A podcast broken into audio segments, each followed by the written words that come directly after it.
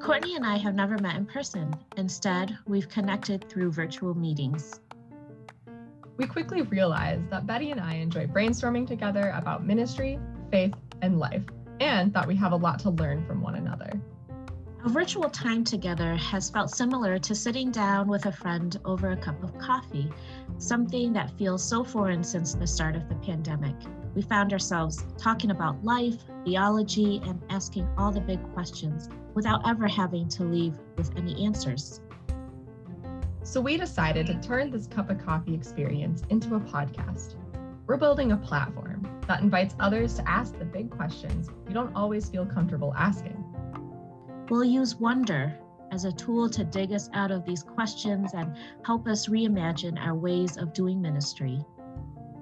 So grab a cup of coffee or beverage of your choice. We'll let wonder percolate together.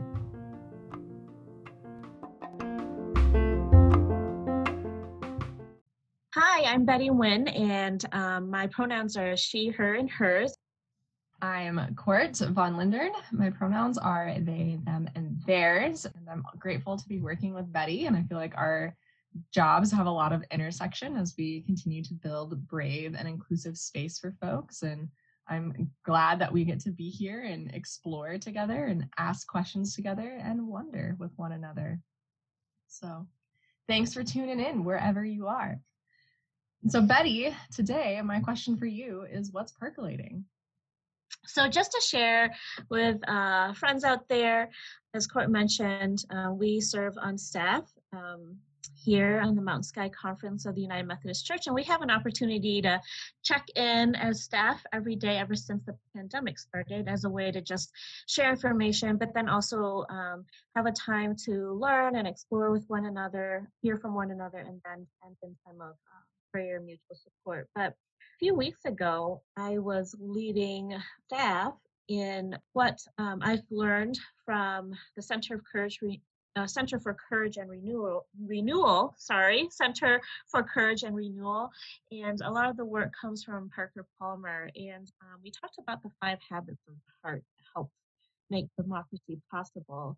Now that I think about it, Court, we um, had this conversation the week of the elections and I think I was like, oh, I forgot that this is during the week of election. So there was some tenderness and just vulnerable. And, and I'm grateful that we had safe and brave space to share.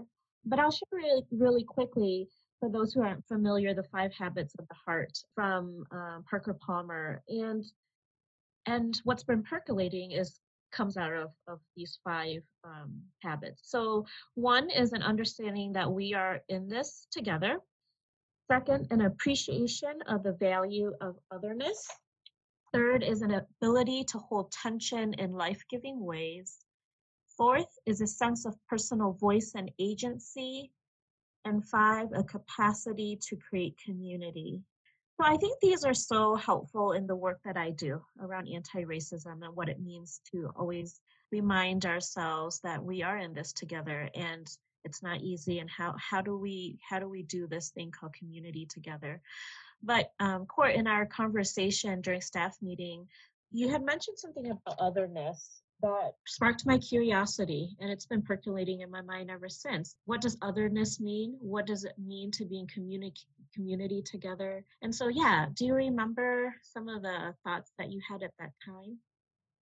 Yeah absolutely. And i have to say I was appreciative that we were having this conversation uh, during election week. I know that sometimes um, when we're in our jobs or careers, wherever we are, whether that's uh, working in ministry or nonprofit or in a corporation or whatever we may be doing for a job, it's really easy to separate what's going on in the world mm-hmm. and like our work. And I feel like our work is so ingrained in what is going on in the world. Like we have to be engaged with it, we have to understand what's going on. Mm-hmm and especially when something like an election is coming up in a year that to me feels pretty important, pretty big, um, we have to be able to affirm those feelings that people are feeling. And I know for me, it helps make me feel a little bit braver or more confident in my position. And then also, I feel like I trust my uh, colleagues more when I kind of know where they are and what they're thinking and i can recognize like oh like we are all kind of feeling this. Worry this anxiety um, this fear or whatever it may be um, that comes out of those conversations. And so i think for me that was just a way of helping create communities. But to come back to that idea of otherness um, i think what i had talked about that week was how we define the other. So and in order to, to define the num the other we have to define the norm. Um, and when i think of what is defined as normal it tends to be in terms of identity and if it's okay if i name that mm-hmm. um, absolutely awesome yeah so when i think of like what we deem as normal or what has been deemed normal is usually the straight cisgender mm-hmm. white christian even wealthy male um, and so when we think of like this appreciation of otherness, I think of anything that deviates from what we've established as the norm. Um, so transgender, black, um, indigenous, um, not straight, queer, um, whore, female, non-binary, agender, like whatever um, other deviation of this established norm would be. And then how do we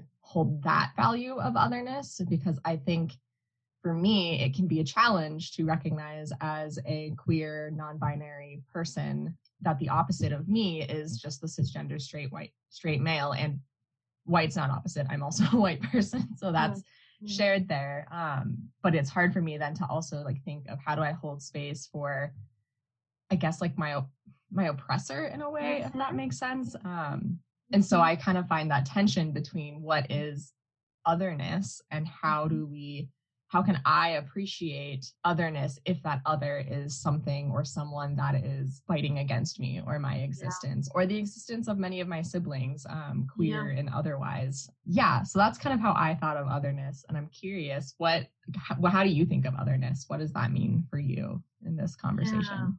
Yeah, yeah.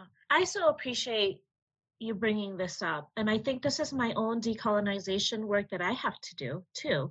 And just thinking from my immediate feelings right now, you know, as a Asian American female, everybody I see, I I think is other, right? And and and the practice is how do we see appreciation in that, right? But what's coming up for me is, and I say my own decolonization is because I do see white male, so I do see otherness in dominant culture.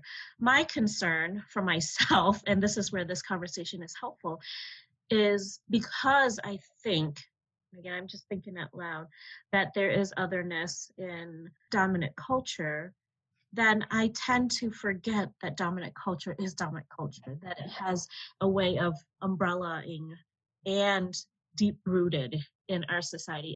And maybe that's my Pollyanna kind of, you know, personality anyway. Like, oh yeah, there's uniqueness in this person, there's, you know, beauty in this person, and there's, you know, giftedness in this person um, I I forget that there is dominant white male culture, right?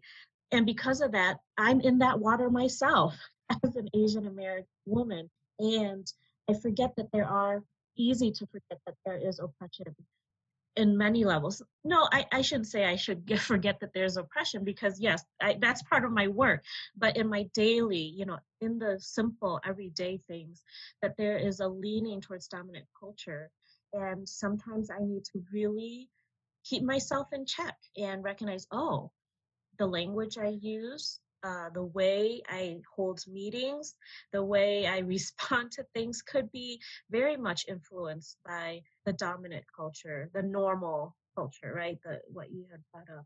So all that to say is that there is that tension of, oh yeah, I feel like as a person, I'm working towards seeing otherness and uniqueness in all people, but the the caveat in my own decolonization work is the recognizing in all levels, right? So the systematic racism stuff, again, part of my work is very blatant, but it's in the everyday, the little things that I can easily forget, like, oh, that's just a unique thing. Nope, that's actually part of dominant culture and it's not healthy.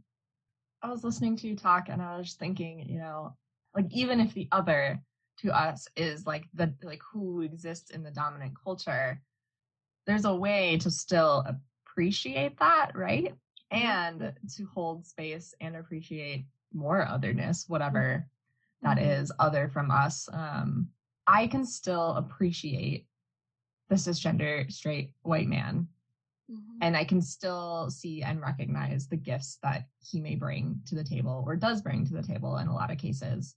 But I think because of the systems of oppression, um, colonization, patriarchy, racist, like whatever you want to name it, white supremacy, even, Mhm.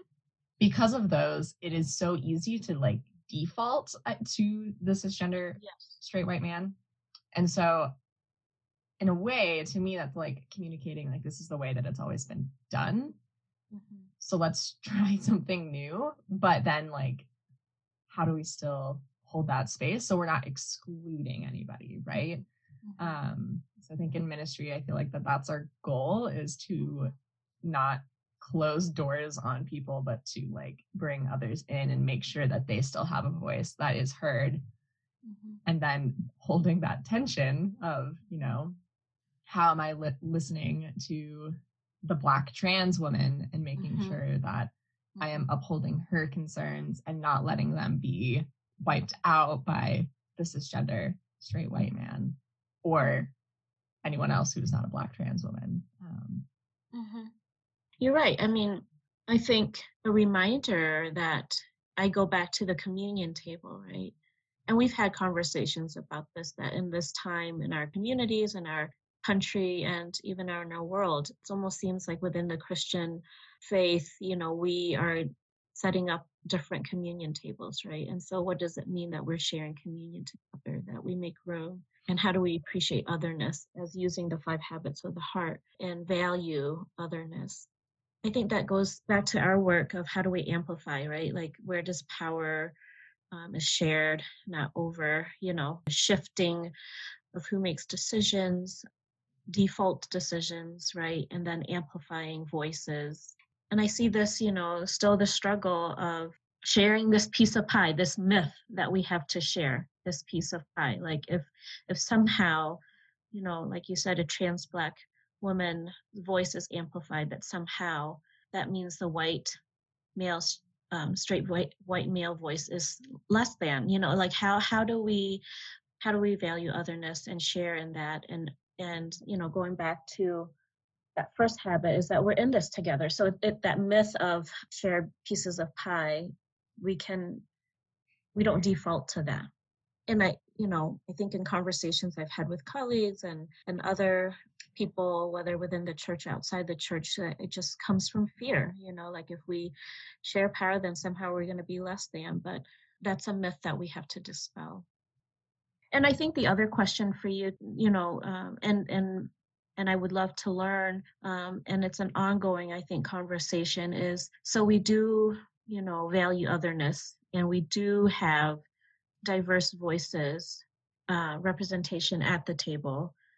Is it safe to stay at the table if there are oppressors in in our presence right what does that look like? How do we hold that tension? And you know the third habit is holding tension in life-giving ways so you know for me is there a space where it's not life-giving and and and something you know we can't we can't continue the way it is? So you had mentioned earlier on you know it's as though we're all setting up our own communion tables. Mm-hmm.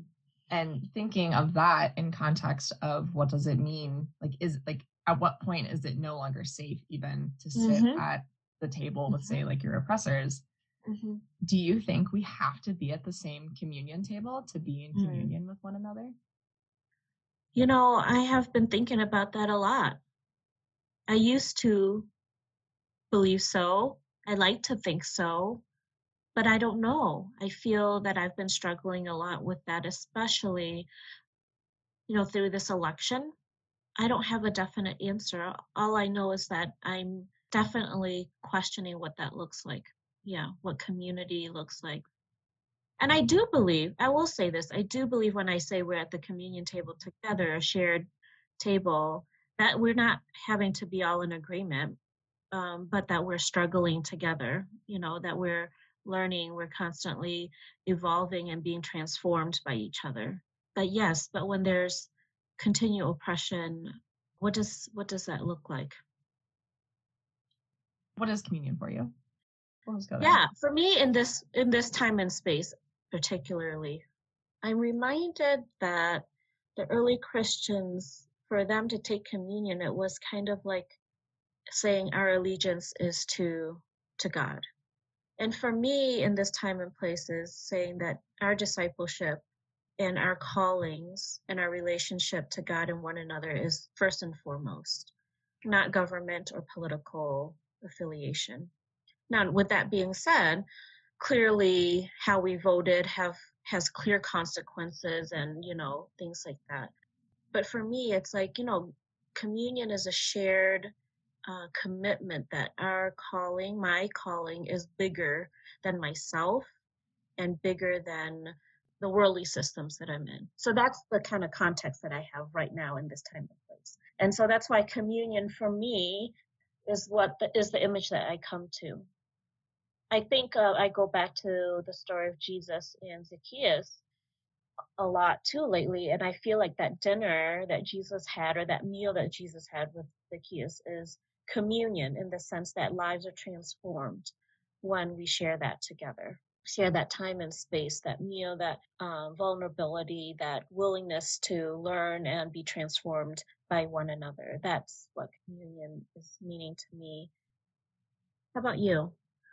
Yeah, I guess I always come back to I was in one of my like United Methodist classes or something like that, and mm-hmm. uh, my professor, Dr. Kathy Kelsey, I'm pretty sure, said something along the lines of like, you know, this is like a meal that Christians and people have been having together for like thousands of years, which in thinking about it, like that act of like, you know, taking the bread or the wafer. I've never had a wafer for communion. Um, I've always had bread.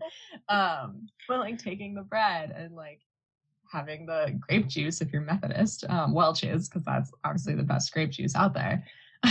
um, but this like act of having this meal with one another is like recognizing that like we've been doing this since mm-hmm. Jesus sat down at the table with his disciples and broke the bread and poured the wine and said like this is my body this is me like given to you mm-hmm. um you know so do this in remembrance of me and i think about that all the time of like how that act connects us and like mm-hmm. that like sense of ritual like that's why we do mm-hmm. ritual right is to like mm-hmm be mm-hmm. connected to something bigger than ourselves or like with a community of people.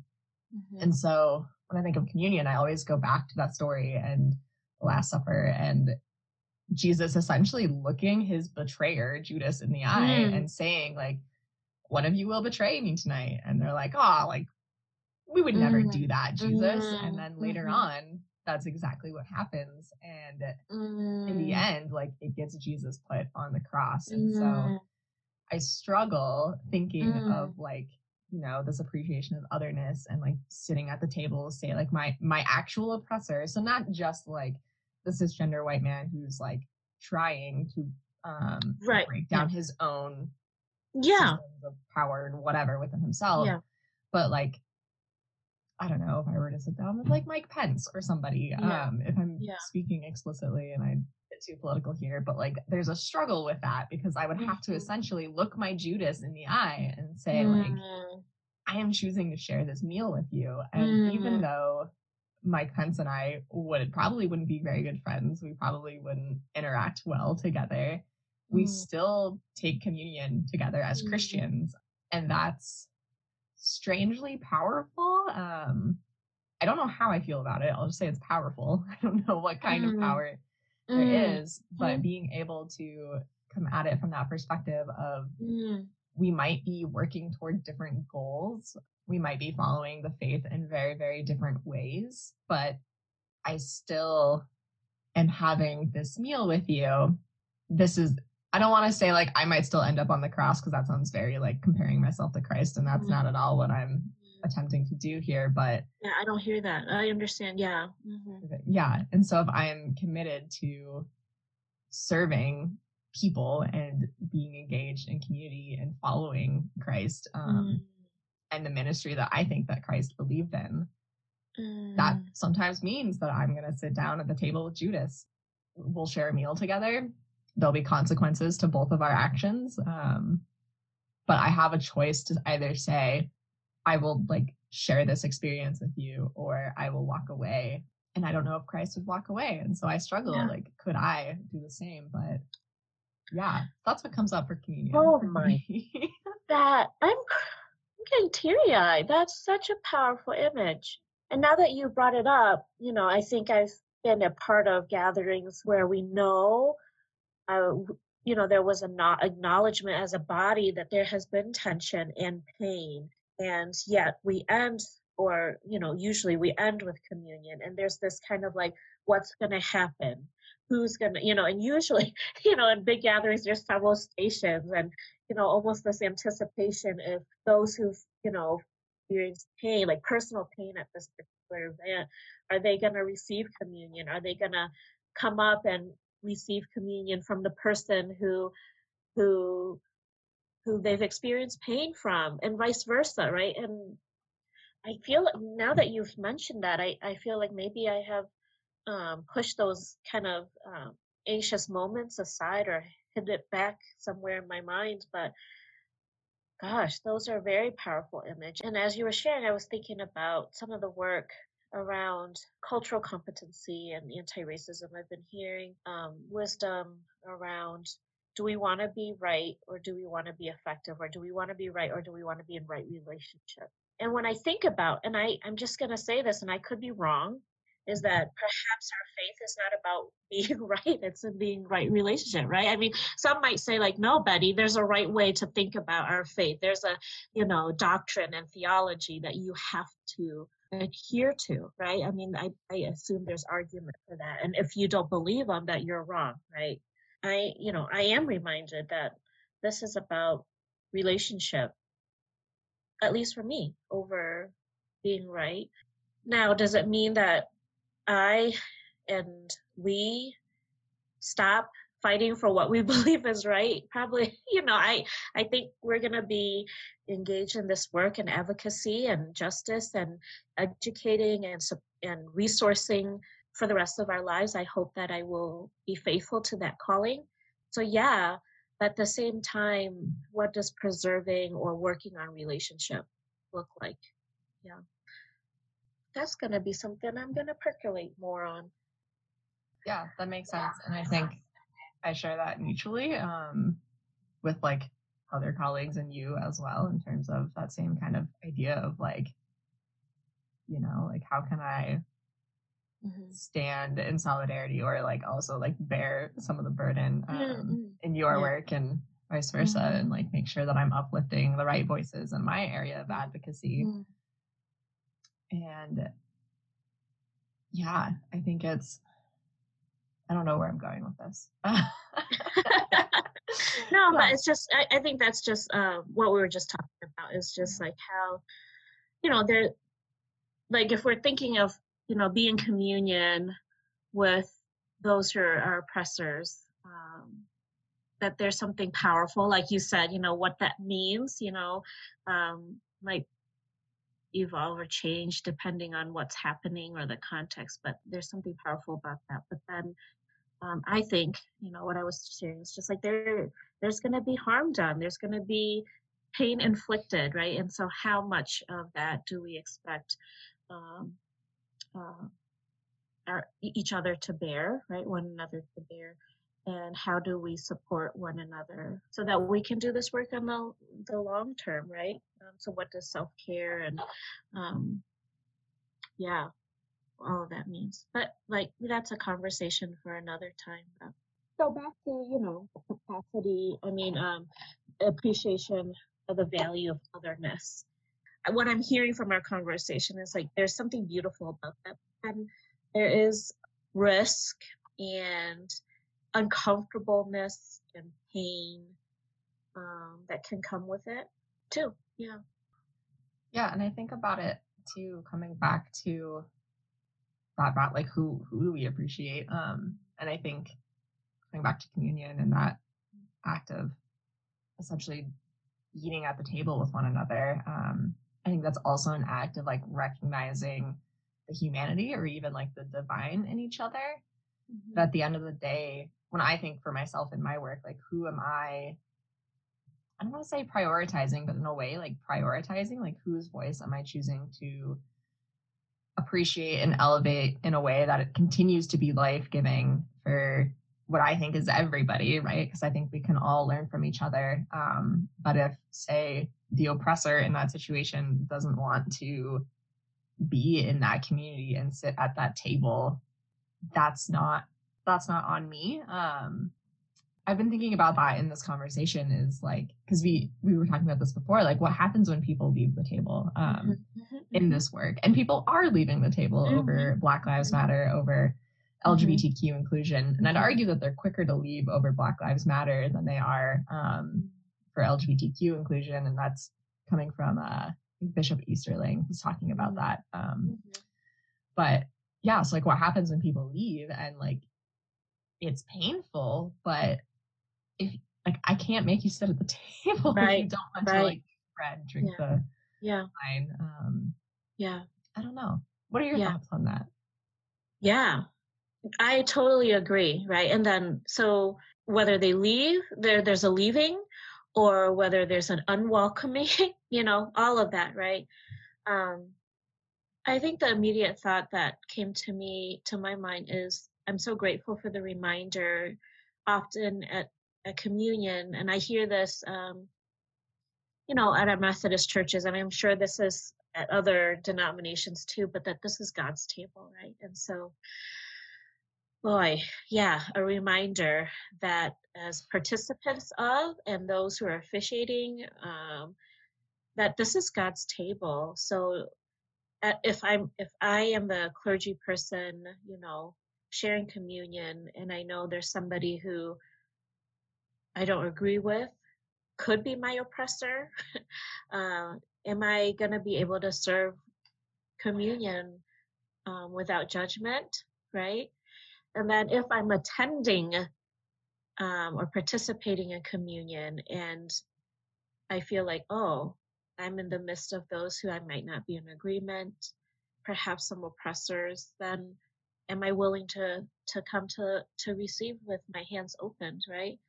And so a reminder that this is God's table hopefully will help me put some of those things aside.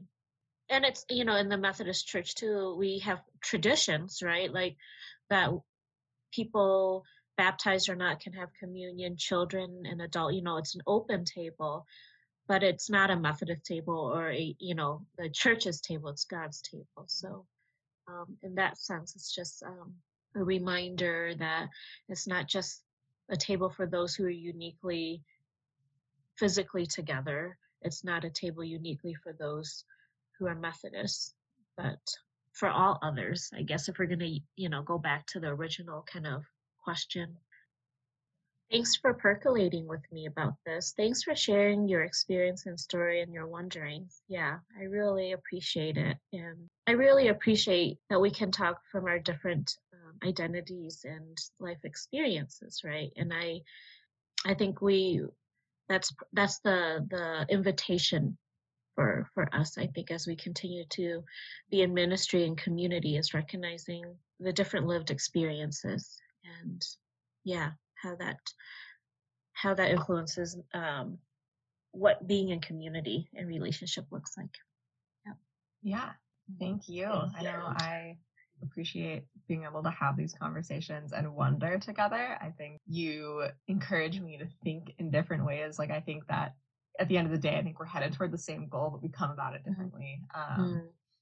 And I think that comes back to that appreciation of otherness. Like I, like. I mm-hmm. appreciate the way that you approach these topics and these conversations, and it like it grounds me in a way sometimes when I'm like missing that piece of grounding mm. and remembering that you know we're all we're all people we're all human and uh yeah so thank you for your insight and your wisdom and your ministry well until our next episode until our next we'll episode keep, yeah we'll continue to percolate wonder together yeah awesome yeah and thanks to our listeners for percolating alongside of us yeah you can catch us on spotify apple podcasts Pocket Casts, Google Podcasts, basically anywhere where you can get your podcasts. Uh, Sounds good. Yeah. I'm Court von Lindern. And I'm Betty Wynn. Take care. Thank you for listening to Percolating Wonder. Be sure to like and subscribe or follow us depending on what podcast platform you're listening on. If you're tuning in on Apple Podcast, be sure to leave us a rating and a review. And remember, tell your friends.